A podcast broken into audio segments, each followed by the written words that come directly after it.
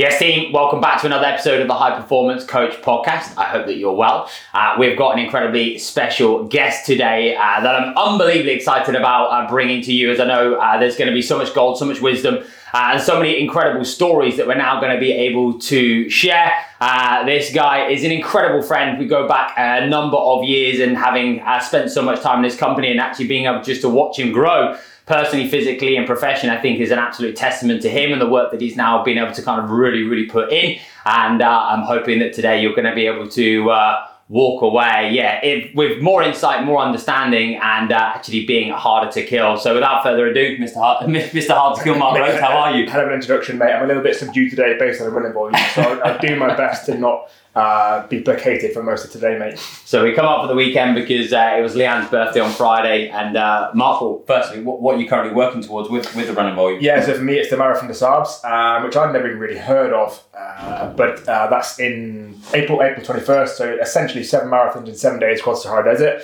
broken up into various different lengths of legs. But yeah, it's um, it's it's going to be a warm one, put it that way. Yeah. and and how have you found the training so far?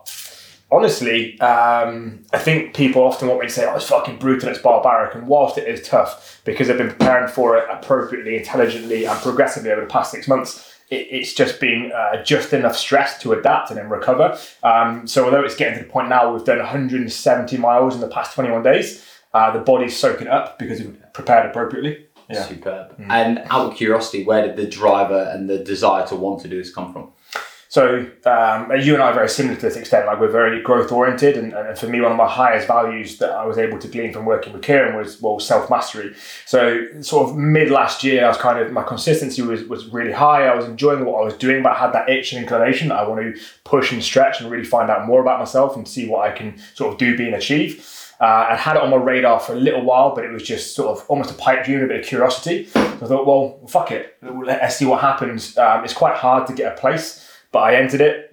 One of the hardest things about getting for a place for the MDS is it's run by a French Moroccan company, so everything's in like fucking Franglish. The technology is fucking pants. Uh, so you, you, bid for a place, you pay a not an unsubstantial amount of money, and there's not even like a congratulations page or like a terminal. It's literally just well, now what? yeah. And then two weeks later, you get an email in broken Franglish being like, congratulations, place you have. I was like, oh, fucking hell, we're, we're doing this thing.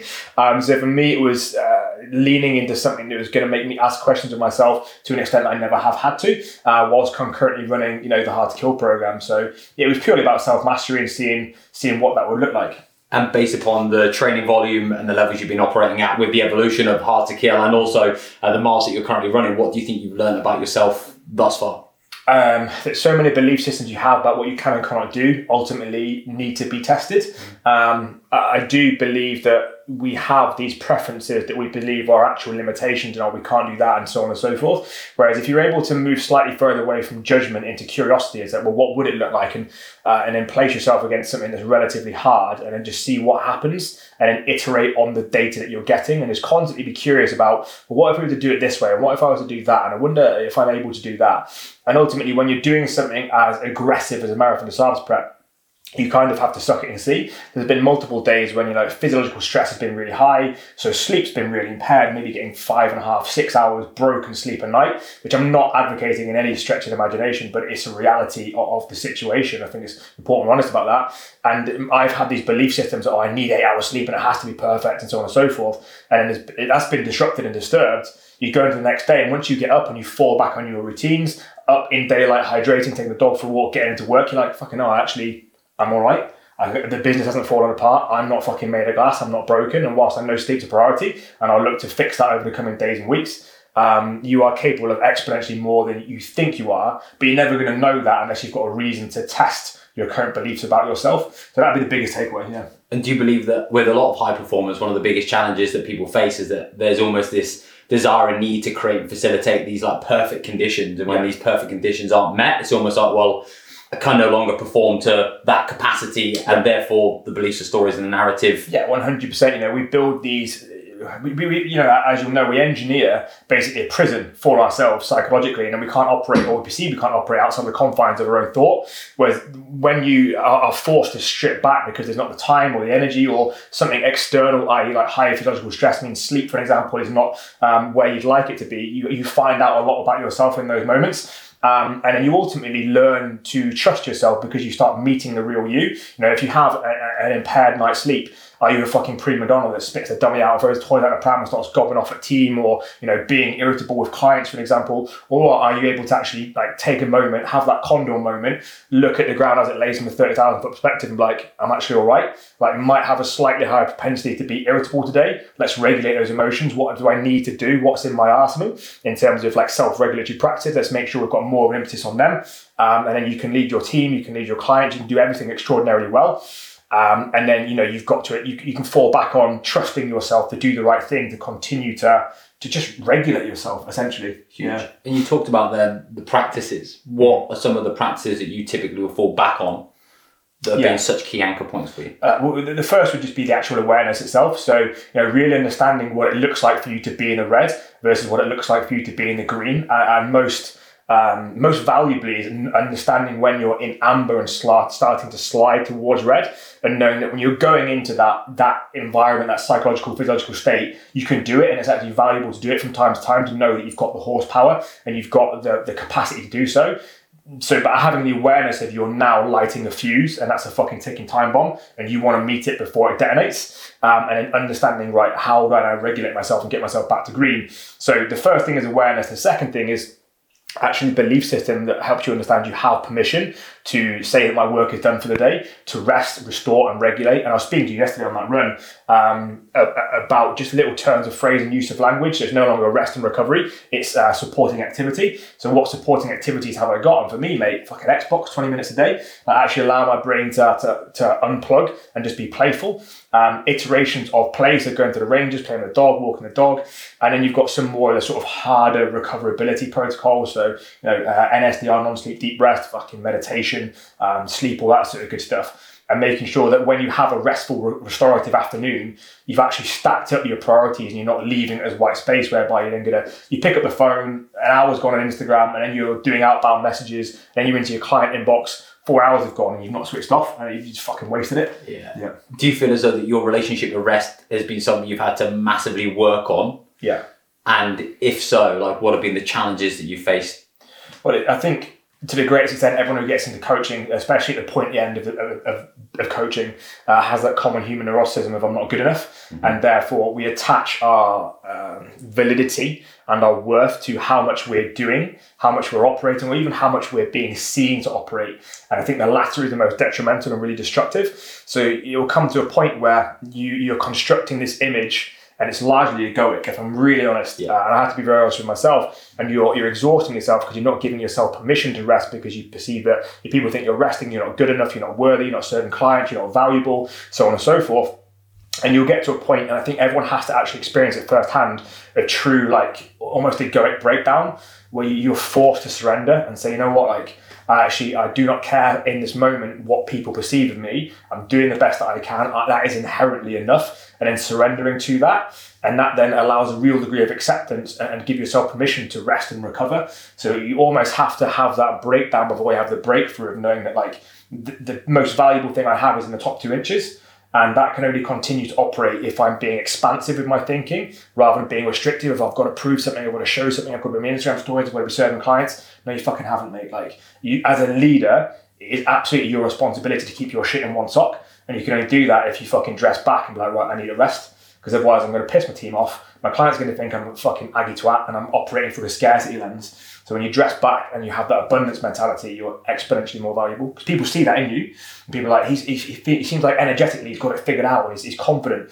Um, and you only do that when you, have created spaciousness and you, have allowed yourself to operate at that level. Yeah, I mean, massive. I think the thing that always comes back to me is like your business ambition is always limited to the amount of energy you have to give to it. Yeah. And it's like if you're consistently at a two out of 10, yeah. or fundamentally you're getting a two out of 10, your clients are getting a two out of 10, your content, your creativity, everything's getting a two out of 10. Yeah. And what you're telling yourself, I'm working hard, I'm doing more, I'm doing everything that I should be doing at this present moment in time, but fundamentally you are significantly underperforming. Yeah. Um, and then you end up just finding yourself getting stuck in this rut whereby things aren't necessarily going the way in which you want them to go because you haven't got the uh, intensity, the creativity, and or like the ability to now be able to focus your energy into the right spaces and places, and you end up just becoming a busy fool. 100%. And that's where that self awareness piece comes in because you know, actually uh, analyzing, interpreting what is happening behaviorally and knowing what that is. So a great example is, okay, you've got a task that needs done and you want to go into your, your messaging inbox and you go in and you open something like, oh, I'll deal with that later, I'll deal with that later. What you've got to understand in that moment is that's actually a center of your brain putting into a flight response. It's very quickly interpreting, okay, how much energy does that response need? How much action needs taken off the back of it? And your unconscious mind is deciding and deciphering in that moment we don't have the resources and the energy to facilitate that. So you're just you're actually running away from it. So in that moment you've got to catch it like fuck i'm in flight mode. Um, so i actually need to listen to that. But otherwise you'll end up in freeze mode and that's when people find themselves stuck on instagram fucking watching porn all that sort of good shit. Uh, just fucking dress back recover appropriately and then when you get into the inbox you get into the high energy tasks you're like, right, I'm game for a fucking scrap. Like if I see a message, I'm like, boom, fucking on it. If I've got a task to do, boom, I'm fucking on it, and I'm on to the next, on to the next. And I'm dressing back and recovering, not just feeling like you you haven't got the ability, the energy, or time to deal with these things. And what it will be, it will be an, an external interference. You'll tell yourself, I don't have time for that right now, or I can't handle that right now. Just having the awareness and again the vulnerability to say, I just don't have the energy, so I need to restore that energy and then I can come back to it. Yeah, I think it's that you know some lessons need to be experienced in order for them to be fully understood. And I think you said it's like you've almost got to go through it for you to now be to find your edge, yeah. and then understand well, okay, what are the red flags that I now need to raise awareness around, and then I can only connect the dots backwards. Yeah. So you can go in with like this awareness and this understanding, but I think sometimes you've almost got to be able to go in and like have mm. face the shit. Yeah. And for you then to be able to go, ah, okay, that now makes sense. Yeah. Um, for you then to be able to kind of like reassess and then understand, okay, what are the practices I now need to put in place? What's the awareness yeah. uh, that, do I now need to have? What are the belief, what the beliefs and stories and narratives that I'm telling myself that I believe to be true within yeah. this moment? Yeah. Um, and then how do I start to kind of shift focus? Yeah, hundred percent. And that's once you've been through that and you've kind of mapped the ground. And the only ultimate, ultimate way to, to fucking map the territory is you can't read about it, is you've got to get boots on the ground and you've got to have a little bit of a fucking recce and know what's where and figure that out and create your own mental maps. Your, your ability to coach other people through that exponentially improves as well. Because if you're working with driven, aspirational individuals, they will operate through the exact same systems as you.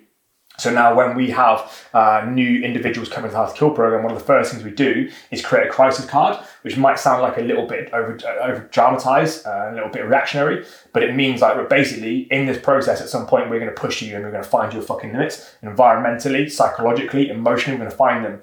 We know how you might present in that moment, but you need to know how you might present. So actions on when you become avoidant, etc., so on and so forth. How we're going to handle you. Um, and then we know when we start to see X kind of behavior, X, Y, and Z, right? Fucking, where's the Trello crisis action card? We do that for that person. We get them to a place where at least we can engage, and then it's like, right, actions on. And we start bringing them back to where they need to be. And then they can then have an awareness piece about, right, I now see how I respond in that moment. I'm really being fucking pushed to my edge. Um, and then they can start to learn from that and iterate systems and, and again, pursue self mastery rather than being fucking told oh, you know, come on, crack on, get the fuck on, because that's not resilient. Any fuckwit can get very stressed and very tired. Can you pull yourself back from that? And can you can you have the courage to, to recover and then lean back in, get back into the firefight and go forwards and push forwards and make more ground?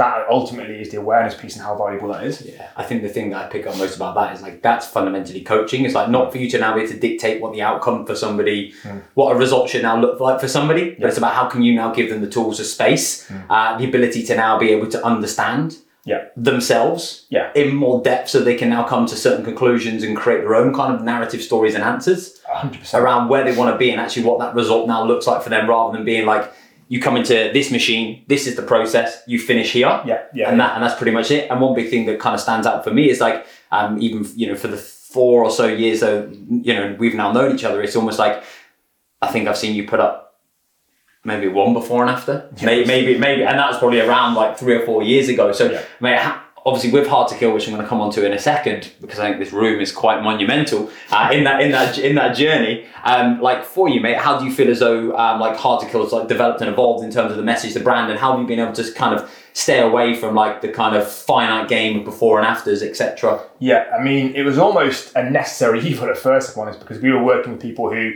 uh, through their professional endeavors, needed a, a personal a level of, of personal operational security. So like, okay, well, that's been stripped away from us, and now how do we demonstrate what we do without being able to fucking plaster people's images all over social media?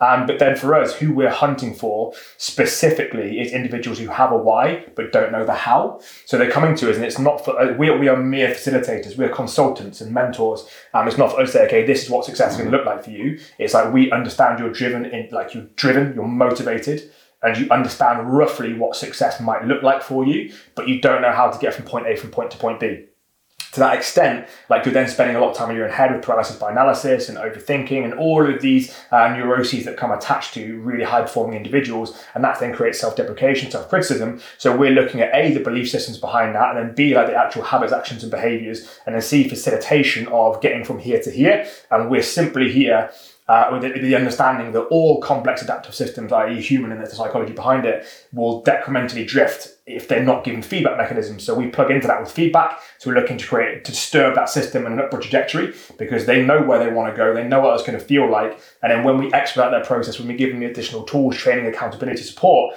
they're able to not only acquire that in a massively reduced timescale, they fucking punch through the target, and they're like, actually, you know, that that was that came quicker and easier than I anticipated well, what's to stop me from going to there? And that's when again the curiosity piece comes in, and that's the authenticity of how we live our lives as directing staff. Of well, what would it look like if I didn't just get to here and be like, oh, that's good enough? What would it look like if I was like, well, fuck it, why not me? Now, fuck you, tell me I can't. And then just start to really become defiant and curious in the pursuit of that. And people achieve exponential things that far beyond the vision that anyone could have for them, other than when they realize in themselves that they, they can do, be, and achieve whatever they set their mind to. Yeah. And how have you found that from a marketing and a messaging perspective? Because the way in which you now conduct, communicate, articulate your message is obviously quite unconventional mm. in the way in which you've now been able to kind of grow and evolve and really kind of like own and dominate your own blue ocean. Mm-hmm. So from like a marketing and messaging perspective, like what's been the kind of like the thought process? Yeah. Uh, it's a challenging one because you know when it comes to marketing, for example, I believe there's never a solution. There's just a trade-off. Um, you know, if you if you're always going to talk about before and afters, you might get people who are inclined towards quick fixes, for example. For us, because we largely talk about everything I've just articulated in the past sort of ten minutes, it's it really it really requires you to, to understand the belief systems, the habits, the lifestyles that really get to the nitty gritty of the, the, psychology of that human, and then talk directly to the specificity of the problems, how it's turning up, how it's impacting them, and then in, like ask them uh, inquisitive questions, almost like Socratic questioning of what would your life be like if you weren't subscribing to this, or if you were to overcome this, how much more would you be capable of? So then the people that are reading that in collaboration with very, very striking imagery, which is, if I'm really honest, it's playing a fucking game. Mm-hmm. You know, you've got to get eyes on screen, whether we like it or not. So they see the mega image, they have a look at that, and then they start thinking, okay, I, I resonate with that. I felt exactly that way. And he's here telling me that there's there's maybe more to that, and that's not an upper limit. That's not a belief that I should perhaps be subscribing to. And, and maybe they've got tools, resources, and the capability to help me punch through that target. And then again, it's just death by a thousand cuts and they're seeing it over and over and over and over again. And then through the social proof of me and all directing staff, you know, managing extraordinarily high tempo of operations, and then also, you know, running 170 miles in 20 days and doing Ironmans and Marathon Saabs. And Jack he's held a world record for rowing the first person to ever row from mainland Europe to mainland America. He fucking ran Atacama Crossing, for only person in the top 10 that weighed over 90 kilos. Uh, he's setting another world record next year. And, and then it begins to give people proof of, oh, fucking hell, like, well, if they're doing it, you know, be under no illusion, the trade off we make there is it's a very specific type of person. It's a very driven kind of person who is defiant and courageous enough to open that door despite not knowing what's behind it and say, well, fucking let's have a look. Like, what, what could I do um, if I were to have these systems and these resources and, and these caliber of people around me? So that's the trade off that we make. But as a result, the amount of fulfillment we get from working with that caliber of individual is just irreplaceable. And um, you know, if, if it was for me, okay, you've got to do transformations before and afters, or you know, you work with less people. I'll take the fucking latter because um, I would shut up shop if I had to do physique stuff. I would just be like, it's not, it's not. I, I don't love it, so I'm going to shut up shop. Yeah. Do you believe that we can have it all? Yeah, I really do. I think the people might hear that and be like bollocks well, the reason people can't have it all is because they've not spent the time understanding what all means to you. When you understand exactly what all means, and then you're courageous enough to ruthlessly eliminate anything that is not all, and then go all in on that, if you can do that as a process, you can have it all. But understand all, you know, when you really have clearly dialed in and iterated what is important to you, you'll realize there's so much shit that you do in terms of environmentally, physiologically, psychologically, emotionally that doesn't serve you. If you're capable of getting rid of that, eliminating it, minimizing it, then you can have everything that you really want. Um, and you just got to be very, very honest with yourself of what is it that you want and why is it you want that? You know, is it egoic gratification or uh, is, it, is it narcissistic or is it a true if we're going to use the word spiritual, desire to have stillness of the mind and, and true happiness and fulfillment. And often there's a bit of a conflict of interest there, and that's where so many people get that cognitive dissonance. I mean, I want to make X amount of money, or I want to have X physique. Why? If Instagram didn't exist, would you care? If there wasn't a business mentor who was asking you how much money you earned this month, would you fucking care? Okay, and, and surrender and be vulnerable to that, and then you'll find what you're truly passionate about. And if you can find a way to articulate that and find your people, then you'll probably fucking double that amount of money you thought you could have anyway. Your physique, you know, is going to become uh, a form of your function. So your, your performance is exponentially higher if you really are able to be ruthless about what you want and then fucking eliminate everything else. Mm-hmm we spoke about this obviously uh, over. We ran twenty miles yesterday, or I ran ten miles. Yeah, yeah you had a twenty-five pound, and also you had done a ridiculous amount of mileage the week before. I was just, I was just basically doing some extras just to make myself feel good enough. Uh, fundamentally, I make. What do you now believe? Like Marc Rhodes has eliminated from like his life in order for him to now become like exponentially kind of more like productive, clear, and yeah. So. I I'll, I'll talk through this, but I don't know how it'll be received on the other end. Ultimately, I can't be in control of that. Some people might listen to this and think, "Fucking boring cunt." Fair enough, you're entitled to your opinion. Other people be like, "Okay, that's something I could do." So alcohol was very low hanging fruit. Rather than optimizing how I do that and hydrating around it and stacking low activity tasks the next day, realizing it doesn't serve me. I don't enjoy it. I've got a colored, colorful past with alcohol, owing to you know rugby, so on and so forth. And I was like, it doesn't serve me. So eliminating that, you know, as we've spoken about over this weekend, eliminating gossip. So anyone who comes to me talking about other people, immediately immediately shut that conversation down and I save so much emotional bandwidth, cognitive load, and time. Um, uh, what else? Like fucking social media, doing relatively hacky things, like putting your phone in grayscale, putting like, all these things that are percentile gains and I spoke to you earlier, you know, maybe a year ago, my screen time on my phone was probably in the region of four to six hours a day. And as I guess many coaches watching this, it will be very, very similar. And now my work phone is like, uh, yeah, about 90 minutes a day. Mm-hmm. And it's not because I'm doing any less work, it's because I'm working exponentially more potently and intentionally. So when I'm on it, I'm fucking in, boom, boom, boom, I've communicated effectively, I've got what I've needed to get done, and I'm ripping back out of that. Um, so I'm spending much more time iterating solutions and being creative, and you know, really getting into a into a true almost CEO role of going up and out and, and having that convergent thinking. Um, so I've just eliminated things that don't serve that purpose. I talked at the start about like your journey and like the like the personal, physical, and like professional growth that I've seen as a as a friend over the last few years. Like, what would you now kind of like owe that to, and what do you now believe has allowed you to almost like communicate and see with this kind of level of depth and like understanding because um, again mate if i think about you you're one of the most kind of like meticulous well thought mm. um, like individuals that i know with an incredible level of uh, emotional intelligence. So like where do you now believe that's come from? What work have you done on yourself that's allowed you to have this clarity? I think the honest truth is the, uh, the actual catalyst for it is, is, is pain. Um, and it is for many of us. Like it's something that's really uh, emotionally difficult.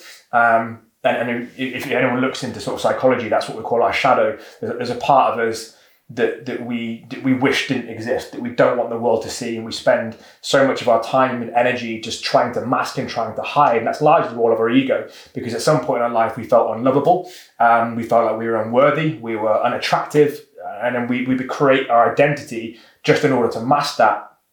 Um, and, and realizing that was that was running a lot of my life. That, that unconscious program was changing how I articulated and was making me very angry and reactive, and it just wasn't serving me. And then, you know, full credit to yourself. Um, it was very inspirational when, when I first met you at that AN event, you know, four fucking years ago, whenever it was, and seeing the levels which you were operating from a business perspective. I was like, well, there's, there's levels to this shit. Um, and then, and you know, progressing with seemingly surface level stuff like my physique and you know, business metrics and then you're constantly coming up against more and more pain because you're feeling dissatisfied and unfulfilled. And you know you lean into something because that's what you think you should be doing quote unquote. And then you get there and it's very hollow and you feel just more stressed than you ever had been. So that leads to almost like a breakdown and it takes you down an avenue of exploration.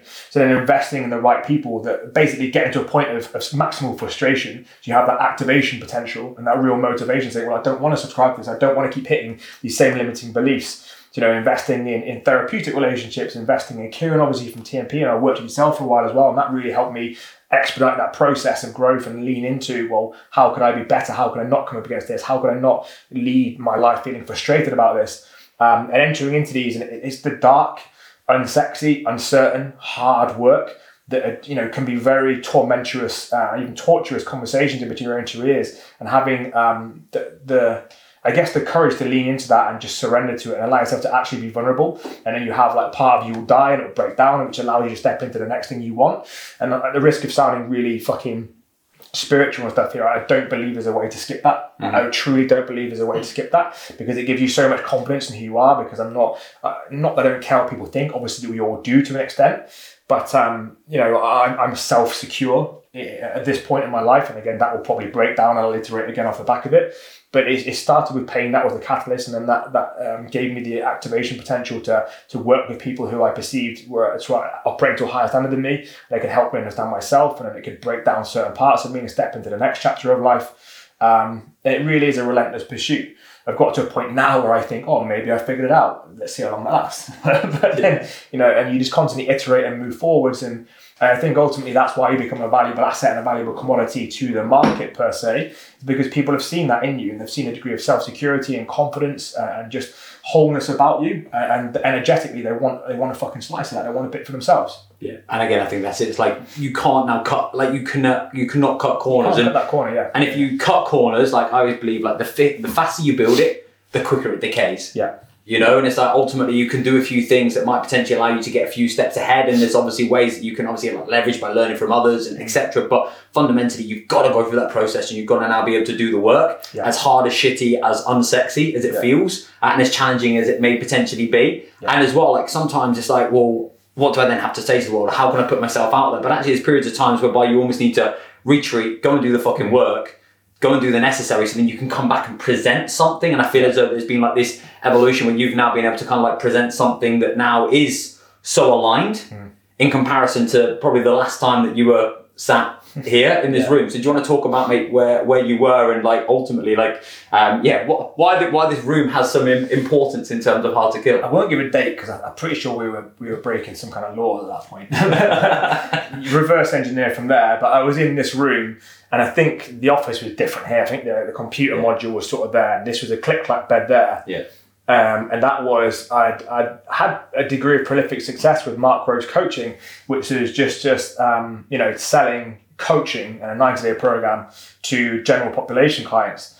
Now, for whatever reason, obviously, I have a heightened degree of self awareness and um, and I'm very analytical as a person. So I'm hyper aware when something really isn't fulfilling me, and that as a result, the trade off you have with that, people think, oh, it must be a superpower. The trade off you have is that you experience all extraordinary highs, but you also it's really challenging when you are when you are aware that there's cognitive dissonance here. You get really quite unhappy, and it's almost to the point of be, being depressive in mood. And uh, there's probably got fucking autism or ADHD or something. Like someone probably more qualified than me will identify that in me.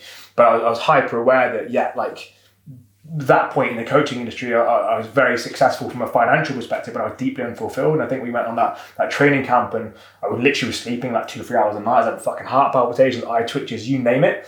Um, and I just came to a moment where I was, uh, and I didn't know what I was doing at the time. I just surrendered and said, I fucking don't want to lose anymore. Like, I love coaching and I love inherently improving people and seeing them break through and change their lives.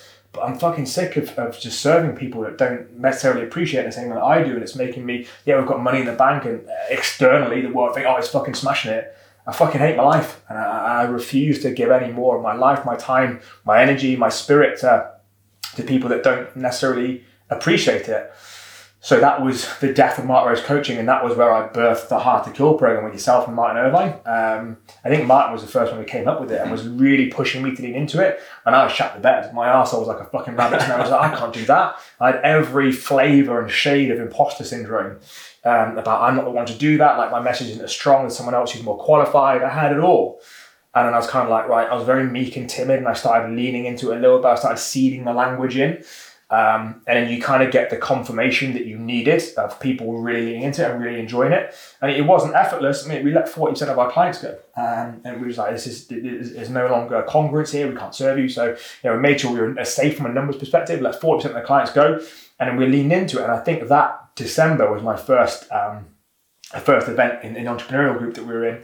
Um, I got asked to do a talk I think he fucking shot himself in the foot because I stood up at the front of the room and said the most powerful thing I've done over the past 12 months is fire 40% of my clients. Fuck your revenue, fuck your cash flow, fuck all that sort of stuff. If you're not happy, for me, it was not worth it. So I fucked them off. I've learned a new message and it is becoming magnetic to people because I, I'm here. This is what I want to do. I will never trade my, my happiness for money, for financial gain.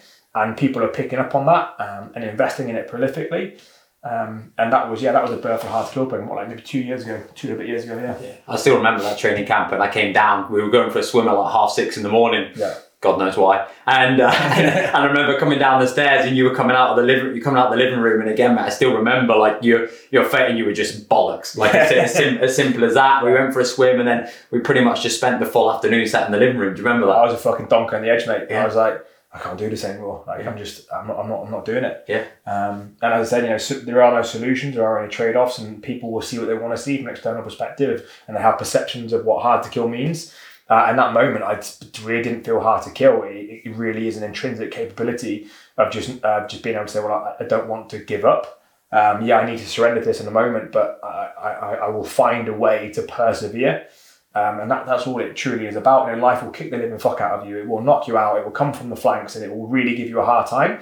Um, if you want to be the greatest version of yourself, and ultimately, it's in those moments. If you get knocked down, it's not always your fault. If you choose to stay down, then we've got a different conversation on our hands. It's finding a way to get back up on your feet, dust yourself off, and say, "What did I learn? What can I do differently?" And let's get back in the fucking ring and let, let's, let's go after it. Um, that, that's that's that was that, what that moment was, even though it didn't feel like it at the time. Absolutely. What does hard to kill mean to you? Because I think we we we spoke about this obviously on the run today. I think there's different kind of like people look at it from a different perspective when you just look at those words. Yeah. But what in, in Marc Rhodes' words, what, what does hard to kill mean? hard to kill is much more um, psychological and emotional than people would perceive.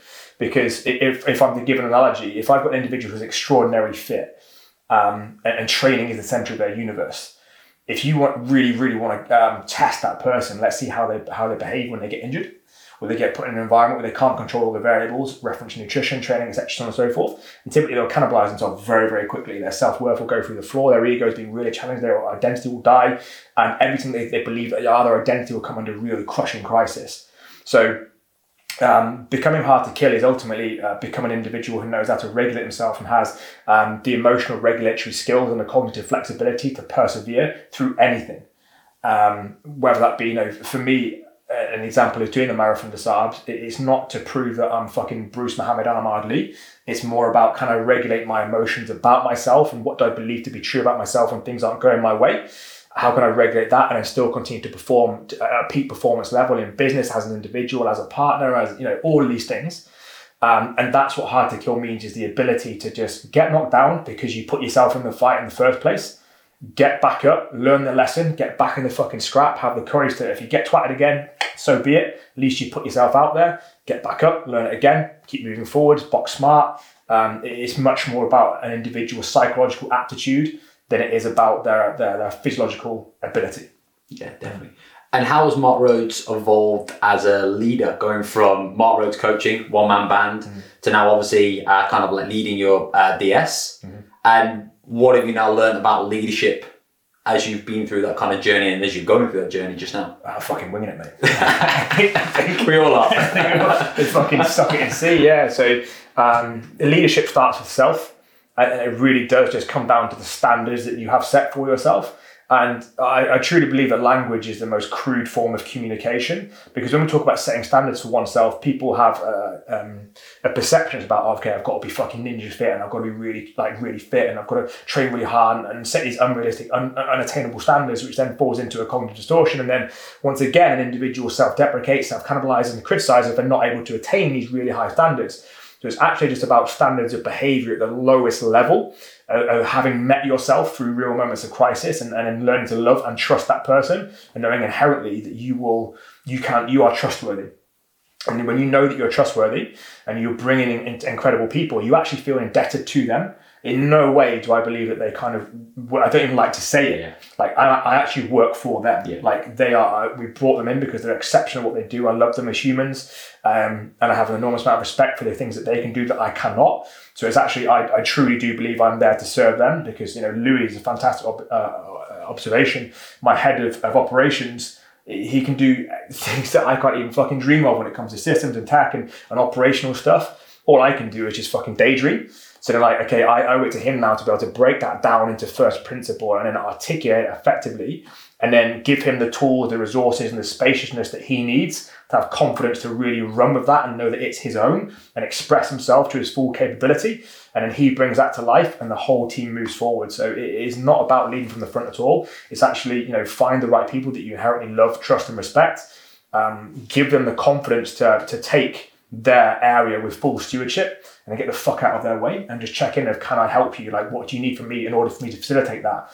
Um, it's not about telling them what to do at all. Yeah, how can I how can I support you? I think it's, Yeah. it's such an incredible frame when you're working alongside people. I think it's so so so powerful. Yeah. And yeah, I said this from day dot. Like even with with our incredible team, it's like you know you do not work for me. Like we are now like we are we are one and we're together and fundamentally we stand shoulder to shoulder. Yeah. I like most importantly, and I'm here to support and facilitate your excellence. Yeah. Uh, more so than anything else. And how does that complement? And out of curiosity, I think obviously a lot of coaches that are now starting to obviously like grow and evolve are starting to think about team and uh, what what and who do I now start to kind of like bring in and what do I start to put in place and I see um, there's so many challenges that coaches face with obviously starting to bring team in from a personnel perspective like what have you done and why do you now believe that you've been able to bring in the caliber of individuals that you have done and why do you think it works so well Well, we, we've learned by failing. Um, and again, uh, that'll probably be the first lesson is don't fear inefficiency because we brought people in who, you know, who, who, who served us for a short while, but then we quickly iterated that, or we identified, should I say, that maybe they weren't, I don't want to say congruent because I'm enormously respectful and I'm very grateful for the time and energy and expertise they offered us. But then as we really started to refine what it is we wanted and, and what, what success would look like in that area and element of the business, it then becomes very obvious for you. You can use it as a North Star. Okay, what attributes does that person need to possess in terms of what do they perceive their own skill sets? Uh, what are they really good at? And as a result, like what is the potential trade off I'm making? If someone's inherently good at one thing, there's going to be a trade off. And do my strengths complement their weaknesses and vice versa? And then can I communicate with that person? How would we respond if, if I have to initiate conflict? Do I do I trust that person? Because you have to be the first one to initiate trust. You can't expect them to come in and trust you if you haven't given it to them. So can I can I trust myself? And then ultimately working on your limiting beliefs to, to hand over elements. And it is scary. Like it is scary. I think the thing that, that holds most people back um, from a business perspective when they get the hiring team is they're already stressed out of their box or enormously overworked, maybe lacking a little bit of confidence. So they don't truly understand the thing that they're handing off. They don't understand how to train that person. They're maybe not taking full responsibility and ownership for if that person hasn't done the job as you anticipated, that they haven't articulated it properly, they haven't trained them properly, they haven't taken responsibility where they need to. Um, and, and that's that's something I've learned by failing. And when you bring the right person in, um, because you really respect them as a person, you don't want them. I guess you even on, a, on, an individual basis, you don't want them thinking that you're a fucking useless cunt. So you really break down the problems and the process, and you do everything to the best of your ability to communicate. This is what it is, and this is what it looked like if done if done appropriately, and then and then really giving them enough of your time. Because if you were to ask yourself the question of how much time and energy am I putting into finding the right people and training them, for most people, it's nowhere near enough. So how can I dress back from certain things in order to get the right people, and then I can I can go back into that once they're up, established, and running. So I don't know if that's been around the houses way of answering that question, but that's that's my thoughts on it. yeah, Yeah. and how have you found relinquishing control It's scary. It, it is really really scary. Some parts more than others. Uh, again, although there is an element of relief, um, it shouldn't. I feel immediately be relief because then it's just like oh thank fuck. Yeah. It's like you just it was just a pressure drain, which means you actually just needed some fucking time off rather than you needed to put a person in that role. So it shouldn't be immediate relief. It should be a little bit of uh, of scare, scarcity, not scarcity, sorry, a little bit of fear of like fucking hell, like this is a big step for me. But then you know immediately you're met with that inner voice of fear, self compassion, say you've done the right thing. I can trust that person, um, and I, I, I trust that I have trained them well enough. I trust that they have the intellect. And I trust that they trust me enough to communicate if I haven't trained them appropriately, if they need to initiate conflict, and then you just let them go. I mean, I, I trained Louis when I was in fucking Australia, so that was uh, that was really really tough. One of the toughest roles to relinquish for me was was definitely sort of the sales. That's the thing, the thing that can can really influence both top and bottom line. But again, you've got to just trust yourself, trust that you've selected the right person, trust that you've trained them enough, and trust them that if they've got a problem they don't understand, they will come to you and they they they feel confident enough to initiate conflict and know you're not to rip the fucking head off. You're like, okay, cool. What's the problem? Break it down, solve it. Um, so yeah, those are the big lessons I'd say. Yeah, I think one of the biggest biggest things that I would say that I've taken from that, even within myself, and even what you're saying with regards to kind of like Louis, especially, is like actually you realise that people can do the job way fucking better than you could So actually do it yourself. Yeah, yeah. But then that's your ego that gets in the way, that's basically stopping you from allowing yourself to relinquish control. Because again, it comes back into uh, again like that that belief and that story that you now hold true, and it's almost like not wanting to let anybody else in because when you realise actually somebody's way better than you, Yeah. it, it then ultimately then comes back. And sometimes in- initially you have to you have to surrender to yourself and know that I am inherently enough and everything doesn't need to be perfect first time because if I if I'm operating through that lens and I'm trying to make it perfect all the time, you'll micromanage the person who will then think you're a dickhead. Um, they won't operate to the best ability because they're scared of letting you down. So then they've got a constrictive thought process and they're operating through scarcity. So when you've actually arrived at a position of self security, like business metric does not define me. Um, I want to inherently work on a personal level, and the metrics will take care of themselves. When you operate through that lens, that person feels empowered, creative, confident to go and apply their passion, express their passions really well. You, you will get a few failures, you will get a few fuck ups. It is what it is. We fail. Fucking, we do shit wrong all the time. You'll be the same. Yeah. And it's like you have to have that same level of compassion and empathy with that person as you would with yourself. And if you ha- if you if you're someone who's like, well, I don't have compassion, to myself. There's the problem. Okay. If you, if you judge others, you'll also judge yourself. In the absence of other people, so again, you don't have a business problem. You've got a personal problem, so you work on that and your ability to have compassion and empathy with that person. Okay, I appreciate you communicating about with me. I take responsibility. I didn't train you well enough. And bum bum bum. So let's go back. Let's look at that and put you back into that environment. Yeah, he's fucking nailed it. Um, and then because you've picked the right person, because you've shown them nothing but love and, and stewardship in that moment, they then want to go in and do a really, really good job. So they'll overperform. And that's that's how it works. You know, you can't scarcity your way to, to success. Yeah, I think providing people with autonomy Yeah. and giving them the platform to be able to kind of like fail forward with no judgment Yeah. can be one of the most powerful things that you can now do. And then you can trust that person. You know, we, we all have fuck ups. You know, we're the team meetings and we get, you know, when we're doing an NPS, a nominal um, Yeah. uh, Net Promoter Score, sorry, and we maybe get a better challenging feedback. You know, we're fortunate our NPS is, is high, but you'll still always get some challenging feedback that's very incisive and you'll get a, a guttural, egoic reaction. You go, right, surrender to that. This is free feedback. And you, you're able to then trust your team and be like, right, lads, fucking hands up. Who shot the ball? Yeah. And is that, sorry, mate. It's like, well, okay, I'm not going to bother you. I, I, I fucking value. I, I trust and I respect you. So I take responsibility. I haven't trained you. I haven't provided enough there. I haven't supported you. What can I do to help you now? Well, actually, yeah, I suppose there is this one thing. Okay, brilliant. And then the fucking the, the, the true test of longevity and performance in a relationship is after conflict. Does it go to ninety nine percent or one hundred and one? Because if it's ninety nine, you've started a system drift and it's going to fall apart.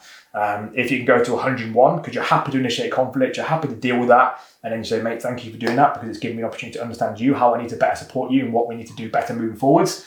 Then the relationship goes from strength to strength, and so much, certainly your organization and what people see externally is because of the internal culture that you have. Um, and I like to think we're trying to do the same. Uh, we're probably not there yet, but yeah, people people see on the outside what you're harboring internally. Yeah, without a shadow of doubt. I would love to continue this conversation. Uh, we're actually going for lunch, Sunday roast. Uh, so this could probably be like a real life. This could be actually like a three-hour podcast. Uh, it could be like a Rogan episode. We could literally go on. Get So- fucking cigars. yeah, peppermint tea and a peppermint tea and a cigar. Uh, well, so basically, we'll close the loop. Um, but dude, obviously want to thank you for obviously being able to take the time to uh, share. And I think there's so much gold in there. If you were to now go back to the Marc Rhodes that was sat in here, that basically felt like an imposter and was questioning himself, like now what? I've had all this kind of like external quote unquote success, and I should feel like this way. Um, what would you now go back and say to that man? that's something I've actually done a lot of work on, you know, through timeline hypno- uh, meditations of going back as as an older version of me still, even remember a 35 year old version, going back to that, that scared, uncertain, insecure individual. Um, and there's a lot of things that, that I would say, but um, you know, it's hard to refine it into a singular sentence. But honestly, it would be a, probably an arm around the fucking shoulder. And they're like, you, you can do it. Like, you 100% can do it. Um, not any platitudes of inspiration or motivation, just a genuine bit of love um, an inclination that you have everything you need within you. You have greatness within you. Um, listen to your wisdom. Fucking go for it. Let's go. Dude, Yeah. thank you.